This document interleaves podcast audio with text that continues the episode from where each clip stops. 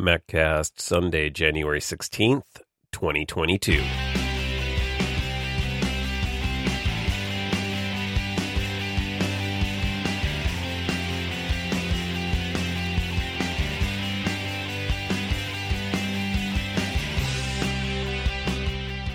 Hey, Mac Geeks, it's time for your MacCast, the show for Mac Geeks by Mac Geeks. I'm Adam, and this is a show where we discuss all things Macintosh. How you doing? Welcome back to another episode of the MacCast.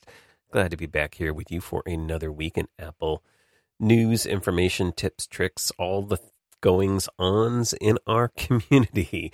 And uh, I guess we're starting out the show in a new way in the new year. Hopefully, you're having a great new year so far. Mine's not going too bad. And looking over the show notes, it looks like Apple's got some things brewing as well. We have a number of things to talk about, including supersized iPads, maybe. Yep. And Apple looking a little more sporty. We've got headset things to get into. I'm Going to talk a little bit about ProMotion and what it might mean for the next iPhone. I'm Going to get into third party payment platforms in the App Store. Yeah, some news to talk about there. And then it looks like less of us are doing some of our upgrades, and Apple is deciding to do something about that. Maybe we'll, we'll have to talk about that. And then we're going to get into some listener uh, questions. We actually have a couple people we need to help out this episode. We're going to get into uh, iCloud Private Relay and um, some issues that have cropped up this past week there. I'm going to try and help someone out with their AirPlay and specifically screen mirroring, and then uh, backups. A little issue with SuperDuper that actually rolls over into an interesting conversation about uh, Spotlight and a potential problem that could be brewing on your Mac that you might want to check out and look into. So it should be a good episode.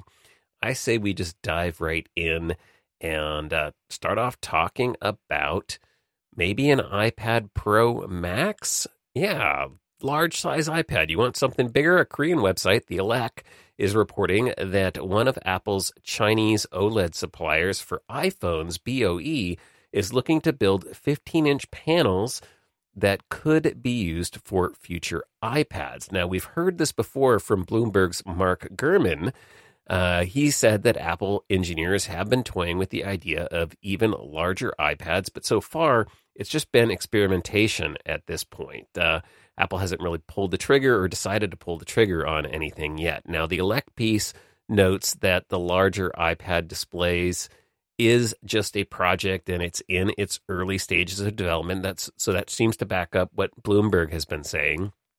9 to 5 Mac also reported that their sources say that Apple is investigating larger displays for iPads, and they are also developing designs that may have a notch to match the uh, iPad's visual identity with the identity of other products like iPhones and the newer M1 MacBook Pros. So, kind of going all in on the notch design. Now, still, these reports all are making it very clear that these ideas are still in R&D land and there's no knowing if Apple will actually ever bring a larger iPad to market. Personally, I feel like the 12.9 inch iPad Pro is already pretty huge. If you've ever used one of those, it is a big slab of glass. And I'm not really sure how a 15 inch model would be received by the market. Are there a lot of people out there looking for an even bigger iPad? I would imagine there might be some who would enjoy an even bigger screen, possibly uh, making the iPad more of a laptop replacement. If Apple were to do it, I think they would need to expand further on iPad OS, bring out more features, more functionality, better support for multitasking, maybe running multiple apps. Maybe we even start to see them allow Windows on the iPad more like a traditional Mac operating system. At that point, I don't know. It starts to kind of blur the lines a little bit more. But I'd be curious to know what you think. I, I think artists would love a larger iPad. So there's probably some specific applications. I just question how big that market might be. But if this is something that excites you, I'd love to hear your thoughts and what would you use it for? What would you want them to do with it? Shoot me some feedback, maccast at gmail.com. Now, the other thing to note about this piece is we are talking about an OLED panel for iPads, which is something Apple hasn't done yet. We have iPads with mini LED backlighting. We've heard reports that Apple wants to eventually get to micro uh, LED displays, but OLED's been a thing that they haven't brought forward yet. And that's likely because Apple's requirements and standards for OLED are said to be pretty high. And as a matter of fact, the Elec this week even notes that Apple has given up on bringing an iPad with an OLED display to market this year. It was something we were expecting them to maybe do. And we had had reports last year that they were working on trying to uh, do deals with suppliers to bring OLED to the iPad, but it looks like that might not happen now. And as a matter of fact, this backs up earlier reports made by Ming Chi Kuo that there would be a delay in getting OLED onto iPad. Now, the issue is said to be that getting enough high quality panels to meet Apple's standards at a price that Apple would be willing to pay just isn't happening right now. Still, the report goes on to say that Samsung may be able to meet Apple's requirements by 2024, so it's looking like we're a couple years away. And uh, for that, they would be using their next generation manufacturing process, which is obviously going to take a little bit of a little bit of time for them to be able to spin up. Now, in addition to larger displays, we're hearing plans that Apple wants to bring MagSafe wireless charging to the iPad as well. This was something that last year Mark Gurman had said Apple would do by maybe bringing an all glass back design to the iPad to facilitate bidirectional wireless charging. And MagSafe, now 9 to 5 Mac this week, claims that their sources say the idea for an all glass backed iPad have been scrapped, possibly because it would make the iPad more prone to damage and breaking, something Apple is a little bit worried about. Now, the new idea that's coming about in this report is that a larger glass Apple logo would be added to the back of the iPad, and that would allow for the wireless charging. They would also be adding in larger and stronger magnets for better alignment and faster charging than is currently available with MagSafe in the iPhone. The piece also says that this year's iPads will have larger batteries, an iPhone 13 like camera module, and possibly that they would use the rumored next gen Apple Silicon, the M2 processor. And then finally, for iPads this week, we are still expecting an update to the iPad Air sometime soon. The iPad Air 5 is in the works, according to Macotakara. They said it could arrive alongside the expected update to the iPhone SE this spring. As far as what it will feature, they claim it will basically have the same specs as the recently updated iPad mini, an A15 Bionic, the 12 megapixel ultra wide front facing camera with support for center stage, 5G connectivity, and it would reportedly keep the same design that they current ha- currently have. And they don't mention whether or not they would be updating the colors, although I imagine they would do at least that, kind of give us a new color scheme to differentiate the last year's iPad Airs from this year's. But we'll have to wait and see on that one. Probably not much longer. We are expecting a spring announcement of some products, uh, so stay tuned for that. Seems like Apple TV Plus is eyeing sports again. Uh, we've heard this all before, and I have the feeling that Apple never really stopped pursuing live support, live sports rather for Apple TV Plus. But a couple of stories this week indicate that Apple is getting pretty serious about trying to bring live sports to their service. A report from the New York Post mentions that Apple is in quote serious talks with the MLB about bringing live baseball to the Apple TV Plus service next season. There is not a lot of specific details, but the theory is that Apple wants to pick up weekday national games, which were recently given up by ESPN. Now, it's not mentioned in the piece, but hopefully, if Apple were to get this deal, I would hope that they would add this as part of the existing service without any additional fee. Although I suspect they also could offer it up as some sort of add on package uh, that wouldn't feel as as great. And specifically, if they're not getting like a full MLB deal, it feels like it should just be an add on at this point. Now, Wedbush, analyst Dan Ives also came out with a report claiming that Apple is on a quote aggressive hunt for live sports content. He backs this up with the belief that Apple has not acquired a movie studio yet, and so live sports content could be seen as the next path uh, for growth on the service. And I would assume it means that they haven't spent a bunch of money on a on a new studio, so they have some extra cash to invest in sports content. Now, his note goes on to say that Apple is quote ready to spend billions on live sports content over the next four years. And we'll see contracts for content from the NFL Sunday ticket, or see them pursuing contracts rather from the NFL for Sunday ticket. Uh, looking at a bunch of NCAA sports packages across the entire range of sports and the NCAA, NASCAR, and also NBA and WNBA deals, among others. Apple has also been making a big push in recent years to beef up their services offerings, and Apple TV Plus, of course, is playing a bigger part in that. Apple this week pointed out the success of the TV service, uh, noting that their TV shows and films in the first two years of service have garnered 736 award nominations and 190 wins. Now, the awards and nominations are continuing this week with Apple gaining 12 SAG Award nominations. Nominations came up for the films Coda and The Tragedy of, of Macbeth and the TV series Ted Lasso and The Morning Show. Apple TV Plus also received five Writers Guild Award nominations for the series Ted Lasso, The Morning Show, The Problem with Jon Stewart, Helpsters, which is one of their kids' programs, and Calls.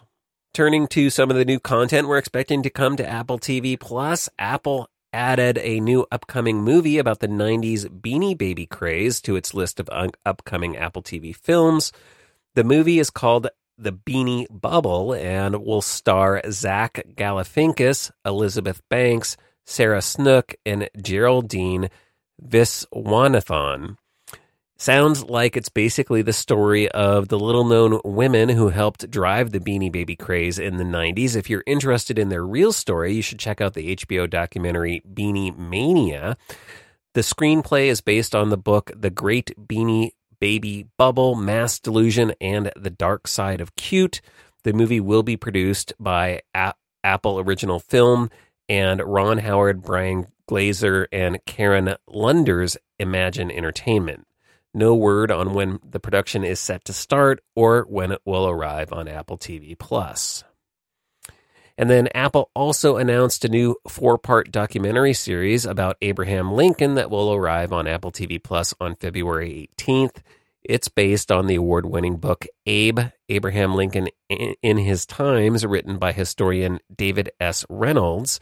Apple says the series will be a quote, fresh exploration of President Lincoln and the complex journey to end slavery. It will be narrated by Jeffrey Wright and features the voices of Bill Camp as Abraham Lincoln and Leslie Odom Jr.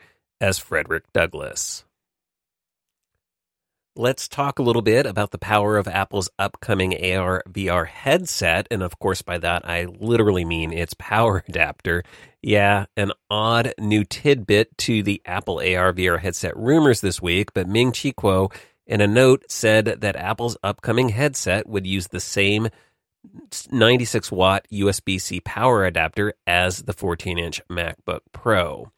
With that much power, I assume it means a pretty substantial battery, and that could prove challenging for the weight of the device. That might be why last week we talked a little bit about Apple kind of saying that the headset wasn't really designed to be worn all day, like, say, the Metaverse product from Facebook.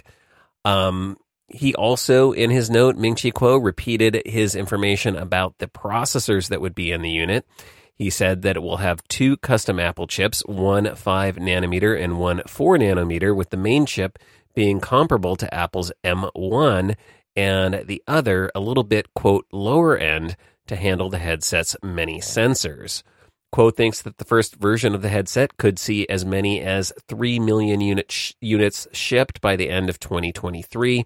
He also feels that Apple will have a more competitive second generation of the product and that headset numbers could ultimately rise to about 20 million shipments by 2025. Now, those numbers could be delayed a little bit if reports from Bloomberg turn out to be correct. They say that despite wanting to launch the product at Worldwide Developer Conference this year, it's looking like that might not happen. They claim sources close to the project have told them that the device is having camera and software troubles, as well as issues with overheating, which obviously can't be good. Because of the development issues, it looks as if Apple may hold off on announcing the product until maybe later this year, or might even delay it until 2023. Now, Bloomberg still thinks that Apple could offer technical previews of some of the software features that would drive the new headset, and that is because those features are expected to kind of be added to iOS 16. So in theory, uh, they we could start to see support for the headset and there may be some indicators at this year's Worldwide Developer Conference.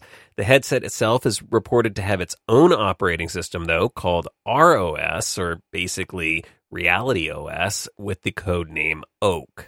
And then there is possibly some good news coming out of, of this report about the pricing.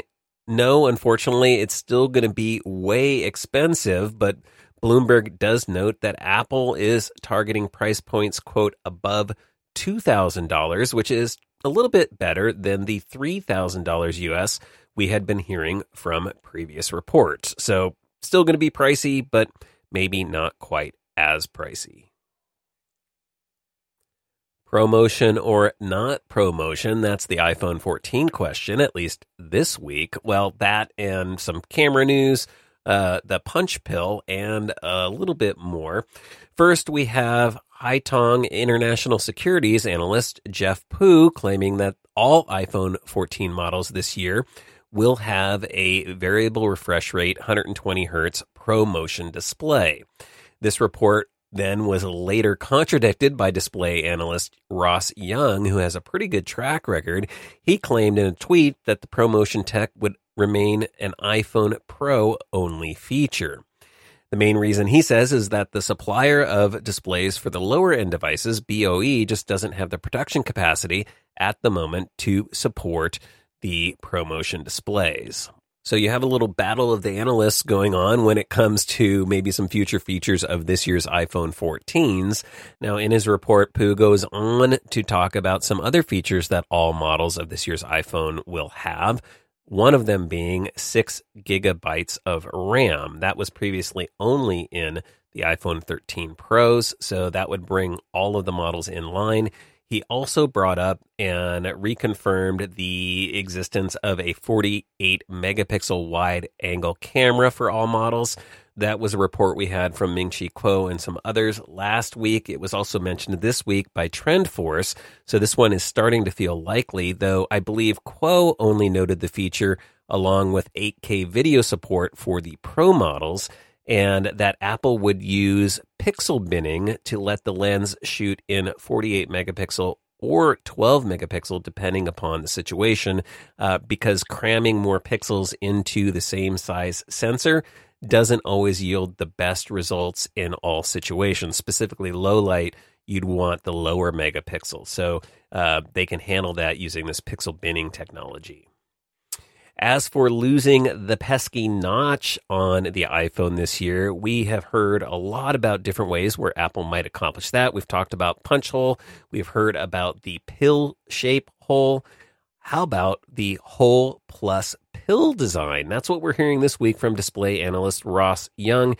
He says that Apple might just do both and uh, put a punch hole and a pill shaped hole into the display. This would seemingly allow Apple to ditch the notch but maintain a unique look for their devices, something that's not going to match you know other android phones that are on the market.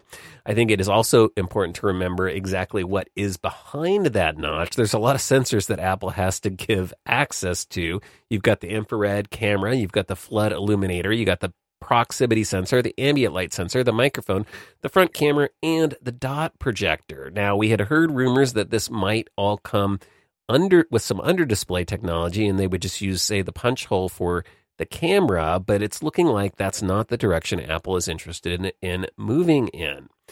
It's also possible that Face ID under the display just will not be a thing in this year's iPhone, with Apple going for this new unique look. Uh, if it is a punch pill, I actually wonder how the UI will once again be adapted to compensate for that. Uh, will they use the extra space to bring back some of the missing or lost UI elements, like the battery percentage? Will we still have the pull down zones to the left and right of the notch for things like notifications and control center? Um, a lot of unanswered questions about this, and I just don't know if a pill and hole design is going to be all that much better than uh, just having the notch. I I just really don't have a problem with the notch anymore, and it's surprising to me that we're moving in this direction. I would think having a hole in a pill there especially in like full screen video mode, would be even more distracting than the notch, or Apple's still going to have to just do the thing where they put black bars in there to compensate and sort of block that out so you don't see it anymore. So I'm not sure I see the advantage.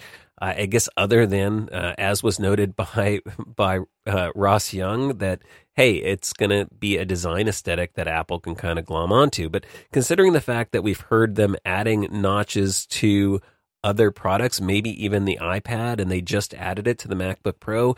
That seems sort of like Apple's signature at this point. So I'm not sure why they would ditch that this year on the iPhone. But that seems to be where the rumors are pointing to. And uh, we'll have to wait and see what Apple actually does this fall.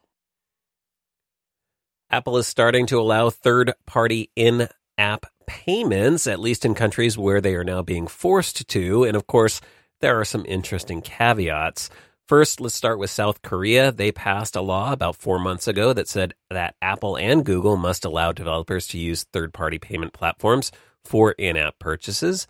Apple will provide an alternative payment system at a reduced service charge, though the timeline and the amount of that reduced fee have not been discussed yet. Google, for example, only reduced their fee by about 4%. Apple said they will be working with the Korea Communications Commission to bring themselves into compliance. Apple also said this week that they would comply with new regulations in the Netherlands that require them to allow third party payment options for in app purchases within dating apps. Apple will still charge a commission on the transaction, but they did add two new entitlements available to developers of dating apps in the Netherlands that will enable them to provide additional payment processing options. This means that for apps that are not exclusive to the Netherlands, developers will actually have to maintain two separate app binaries, which will be a little less convenient. And Apple does note that for purchases made through the third-party payment platforms that they will not be able to assist developers with refunds, purchase history, subscription management, or other issues. Apple is obviously not very happy about having to comply with the new regulations, and they are currently appealing the decision up to higher courts. So we'll have to wait and see how this turns out, but I have a feeling Apple's going to be facing this in more and more locations, and we're just starting to get a glimpse of how Apple is uh, maybe going to handle it. What's very interesting to me is that they don't seem to be coming down too far on the service fees. So I'm not really sure developers are ultimately ending up with what they really want beyond being able to just offer a different payment service. So I don't know. What do you think about this? This is a little bit weird. Uh, obviously, it's creating more challenges for developers. I'm not really sure that Apple is going to make it very easy or affordable for them to use third party services. And ultimately, a lot, I think, are just going to opt to go back to using Apple's system if this is how things are going to play out. Uh, I, you know, Apple's not going to just bow down and make it easy for developers to basically bypass their fee. Uh, unless they're absolutely forced to. And maybe we'll see some adaptation to some of these rulings to kind of force Apple's hand even further. But this is interesting to see how this is playing out now that it's actually happening. I'd love to hear your thoughts and opinions on this. If you have any, shoot me some feedback, maccast at gmail.com. And then finally, in the news for this week, Apple has said on their developer website that iOS 15 is installed on just 72% of iPhones released in the last four years. That number is actually lower than previous iOS updates. And one thing that was different this year that may be contributing to that is that Apple was allowing customers to stay on iOS 14 and still receive security updates. It now looks like Apple may have changed their minds about that, though. Previously, Apple had a note on their software update screen encouraging users to update to iOS 15, but stating that if they chose not to, they could remain on iOS 14 and still get security updates. That language apparently is now gone, and it appears that iOS 14 users may no longer be able to get security updates. This happened after the release of iOS 15.2.1 last week. Apple seems to have pulled the iOS 14.8.1 update uh, from iOS 14 users, at least according to 9 to 5 Mac. Now, it's not 100% confirmed that this is indeed the case, and it could be just that it's a bug, but it sure does feel intentional. Apple has always touted their high upgrade percentages to their developers when a new OS, when a new iOS comes out, and I'd guess that they're not super happy about the numbers being this low and maybe wanting to force people's hands a little bit. Uh, we'll have to stay on top of this and see if this is exactly what's going on. But right now, this is sort of what it looks like.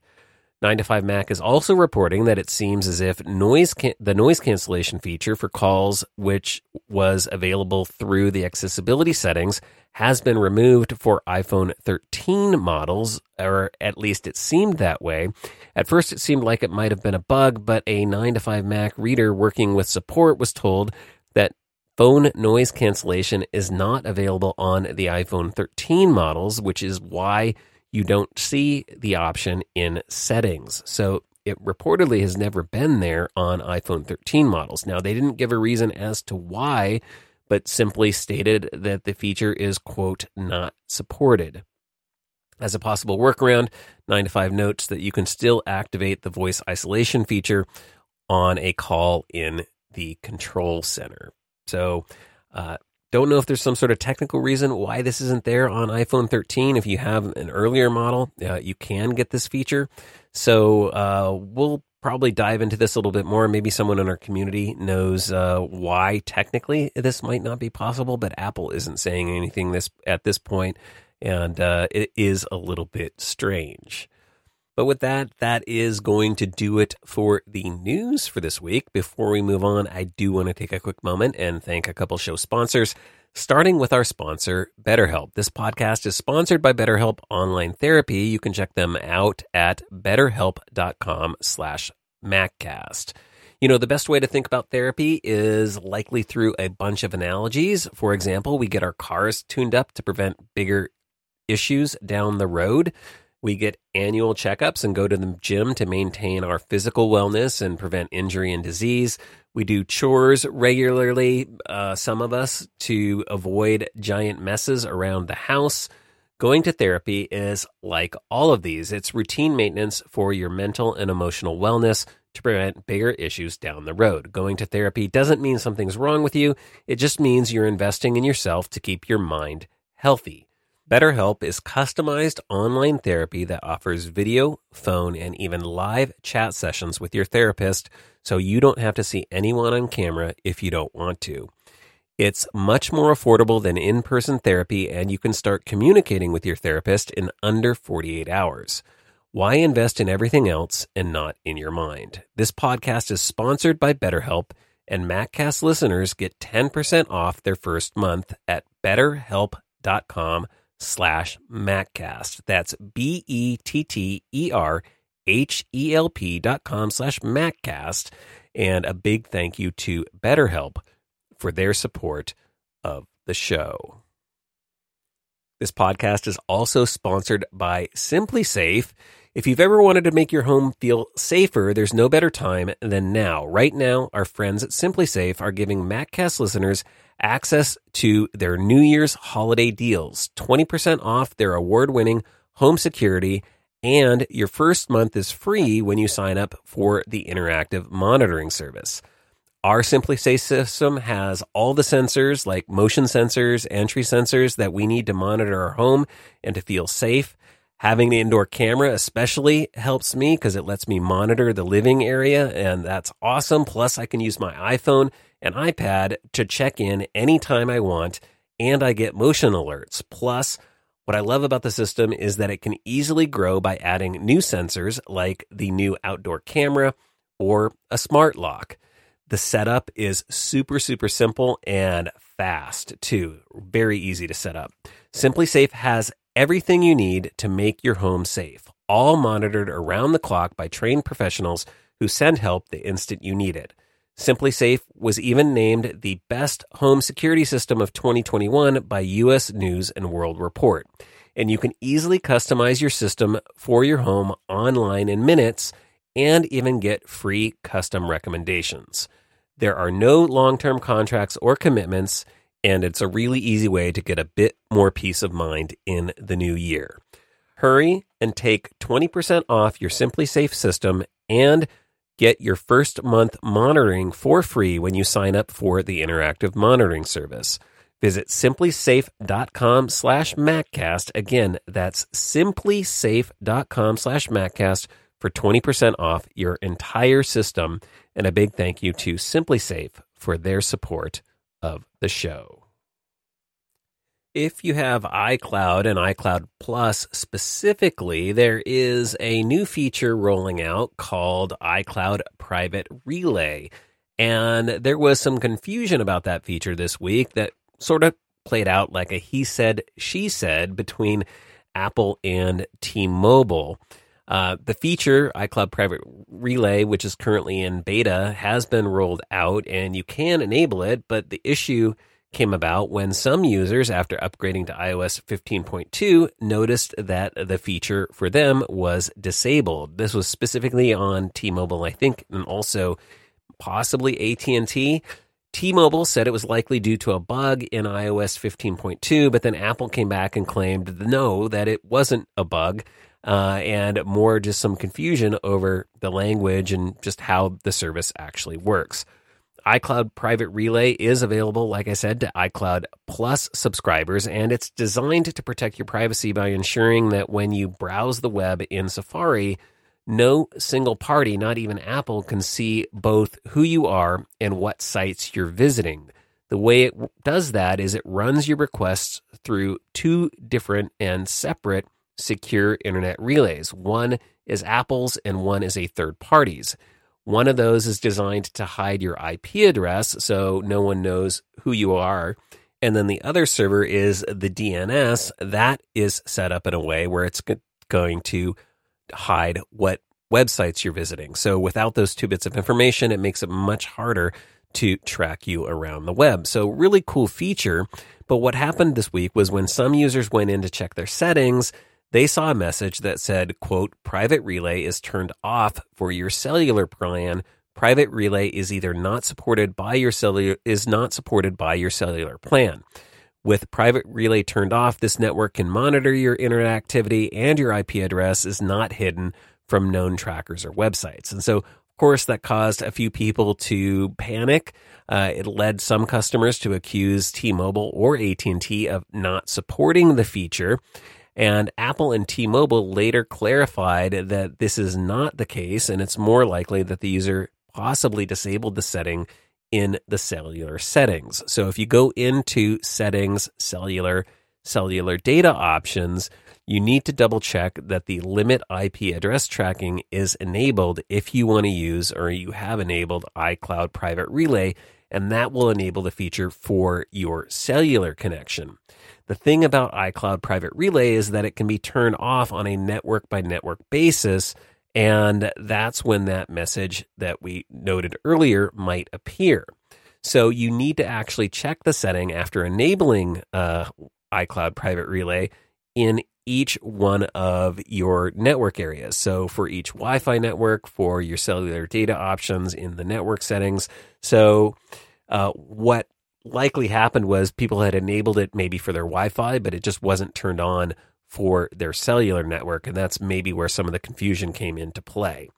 So the thing the thing you want to first do is you want to enable iCloud Private Relay to turn it on. You actually go into settings, click on your name, then go into iCloud and then go under Private Relay to enable it. And then once that is turned on, like I said, you can go into the cellular settings and turn it on for your cellular cellular connection.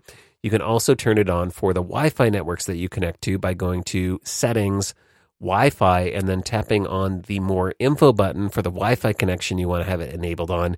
And then just double check that again, the limit IP address tracking is enabled on that connection. And you need to do that for each connection you want to use iCloud Private Relay on. So, all of that was just a little bit of confusion.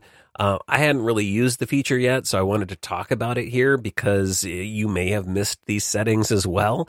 And Apple, for their part, is also updating the messaging on that toggle to make it a little bit clearer that it might be a settings issue and not just your carrier not supporting iCloud Private Relay. So they're adding a little line that says, you know, in addition to it maybe being your carrier not supporting it, it could also be that you've turned off the feature in cellular settings, and that language should make it a little bit more clear and put a little less blame on uh, on potentially on the carrier. Now, there are some instances where your carrier might not support it, and specifically for T-Mobile, they have a feature of their service where you can turn on parental controls and set up parental control settings on their network. If you turn that on, they will disable the iCloud private relay because they can't do what they need to do uh, to block websites and to protect your children if they can't see where they're going. So obviously those two things are in conflict. So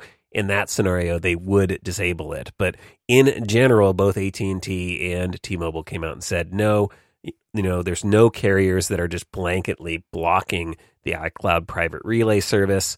Um, so that's not something that we need to really worry about.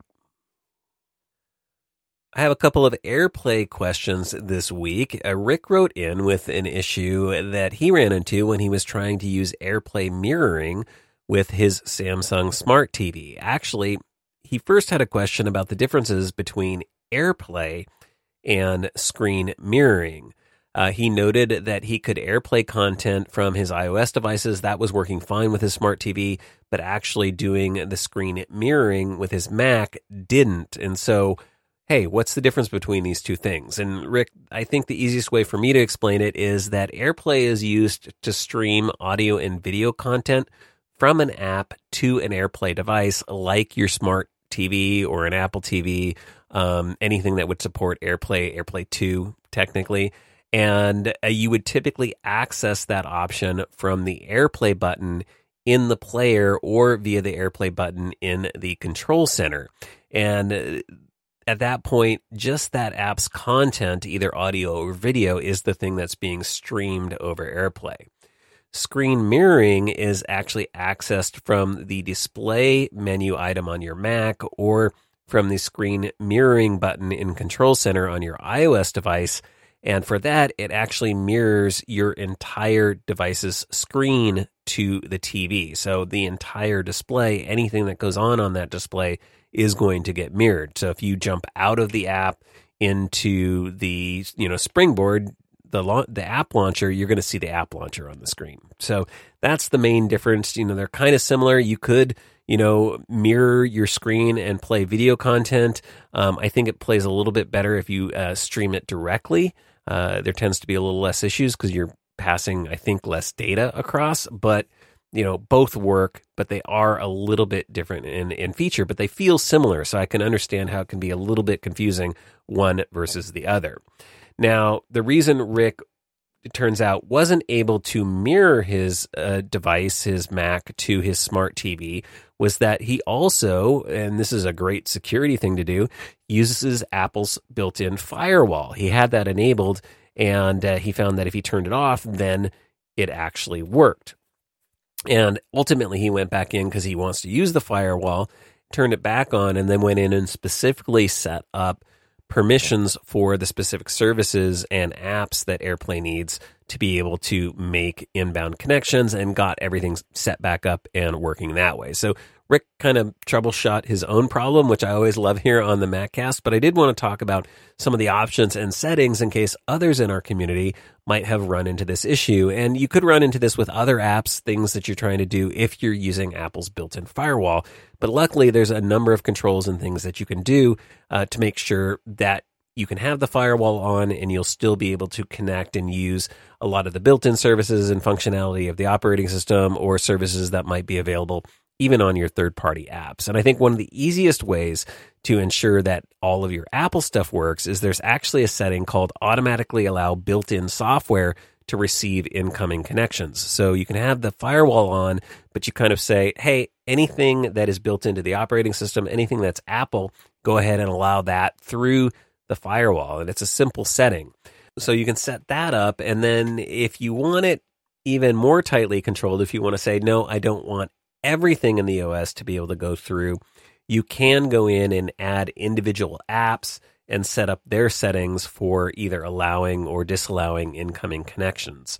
So to set all this up, uh, once you've enabled the firewall, you would go into the settings, uh, system preferences. So open up system preferences, click on the security and privacy preference pane, and then click on the firewall tab. You're going to have to click the little lock icon down in the lower left corner and authenticate with an admin login to adjust the settings.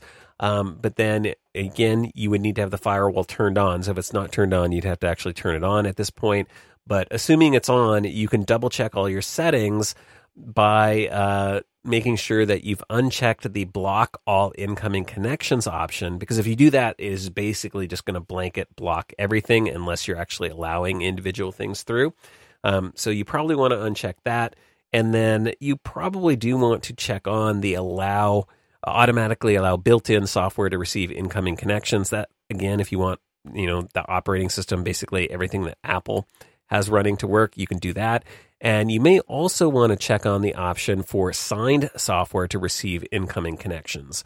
Those two things, um, you know, are basically saying, hey, apps that are signed by the developer that I get through the App Store that I download and I trust, yeah, I want to allow them to have their incoming connections. Again, you can turn that off if you want more control or more security, and then you can individually add apps you want to allow or block by clicking the little plus icon uh, in the uh, in the settings there, and then adding individual apps from the app list, and then adjusting their settings. You can also uh, explicitly block apps using that feature. So you can say, "Hey, I want this app specifically not to have any incoming connections to my system.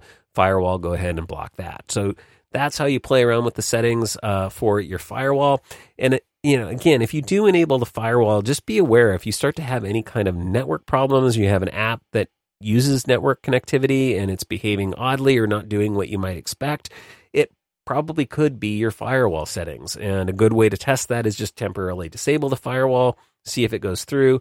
If it does, then go ahead and turn it back on and maybe do a little research, figure out what settings you need to adjust to allow that to do its work. Again, assuming you want it to do that. So, uh, like I said, Rick figured this out on his own, which is always really great. But again, everybody might not be familiar with these settings. And so hopefully, uh, if you've run into problems with the uh, firewall, or maybe you've just never even tried the firewall before, this gives you some, uh, some ideas and information to uh, do that.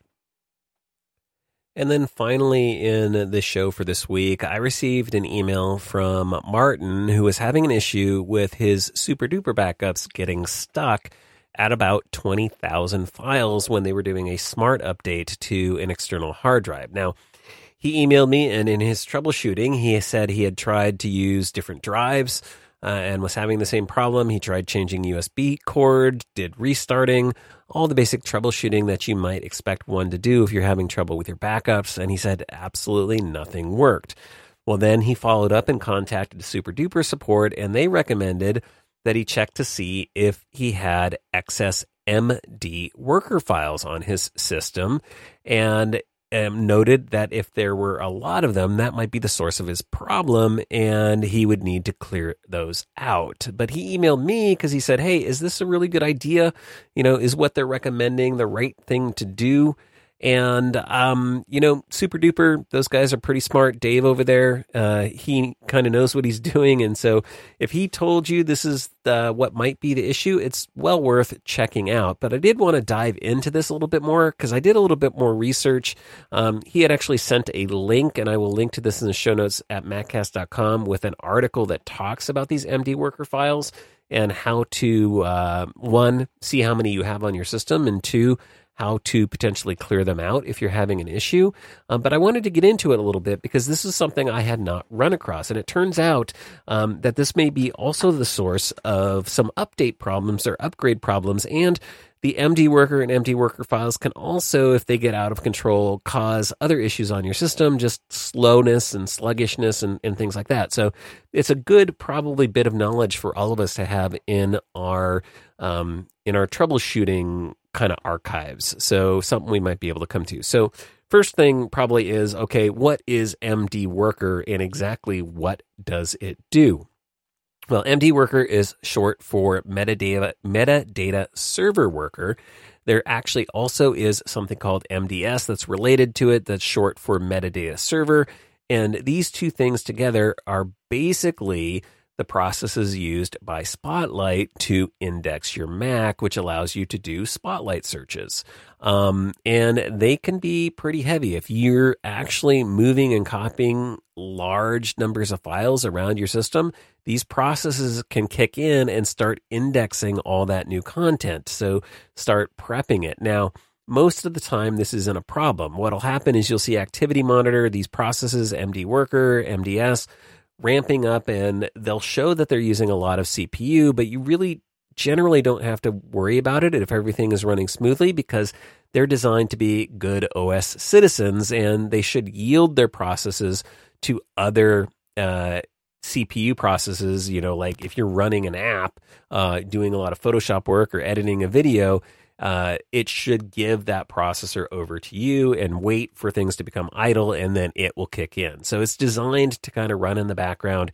Yes, it'll look like it's consuming maybe a lot of CPU, but it, it is not going to be competing with your other applications. Again, that's when it's running like it's supposed to. So sometimes though, things can go bad and it can misbehave and it might crash or lock up and, and that can start to give you issues. And as a matter of fact, recently, some folks discovered that when they tried to upgrade to Big Sur, they found that the update would fail and then get stuck with a never ending progress bar. So you wouldn't be able to run your operating system update. And for some reason, they found that users impacted with this bug had a lot of these MD worker files uh, tens of thousands of them, if not millions of these data files in their system. And that was what was actually causing the issue.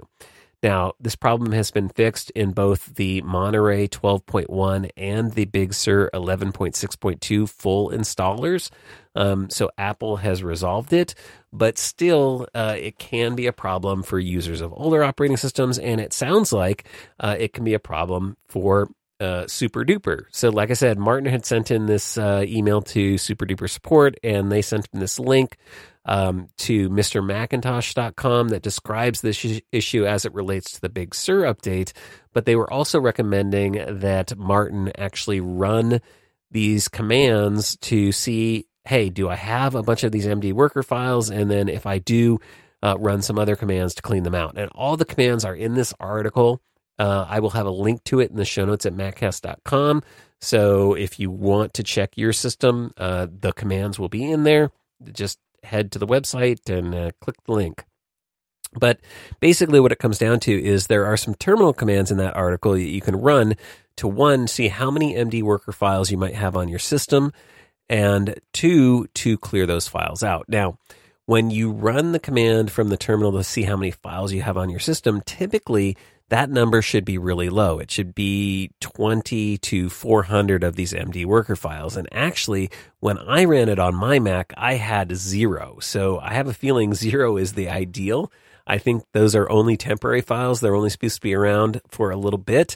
And likely what is happening is if you're having a problem with your Spotlight and things are crashing, those files are getting left behind not getting cleaned up. And then I would assume with Super Duper, maybe just the fact that there's so many files there is just slowing down the super duper system or causing it to literally stop running, uh, which was probably or could be what's happening in Martin's case. And so if you do find that there's excessive files there, and again, we're talking like 20,000 files, 50,000 files, there were some reports of people having 2 million of these files. Um, that same article has instructions for how to remove those directories and get things cleaned up. And hopefully that will resolve some of your issues. And I hope, Martin, that is what's going on with your system. And it's a quick and easy fix, but let us know how it works out. If that's not what it turns out to be, I'd be curious to find out what exactly is going on. But you know, like I said, Dave and Super Duper Support, they tend to be really, really good and on the spot. One of the reasons I love that software. Of course, there's always the alternative, a carbon copy cloner, so you could try that uh, if you still continue to have problems that you can't get resolved. But I would start with uh, with this, and it will likely resolve your issue. But let us know, and I will follow up if um, there's additional information on a future episode of the MacCast. But with that that is going to do it for the episode or for the show for this week, rather. I guess it's the episode also. Uh, before I leave you, I do want to thank my show sponsor, Smile, makers of Text Expander. You can get more information and details on Text Expander by going to textexpander.com slash podcast. Bandwidth for the Maccast is provided by CacheFly. You can find them at C-A-C-H-E-F-L-Y.com, and all advertising on the Maccast is handled by Backbeat Media. As always, I love hearing from you. If you have a comment, a question, something you'd like to hear covered on a future episode of the MacCast, you can send your emails and audio comments to maccast at gmail.com. You're also welcome to call in on the listener hotline. That phone number is 281 622 4269 281 Mac I am 9, and you can leave a voicemail there. If you need show notes, links to anything that I talked about on this or any other episode of the MacCast, you'll find those on the website. That's at maccast.com. And if you want to follow me on social media, you can find me on Twitter, twitter.com slash MacCast. You can check out the MacCast Facebook page over at facebook.com slash the MacCast, or find me on Instagram, just MacCast on Instagram. But with that, that is going to do it for now. Until next time, I will talk to you all again real soon.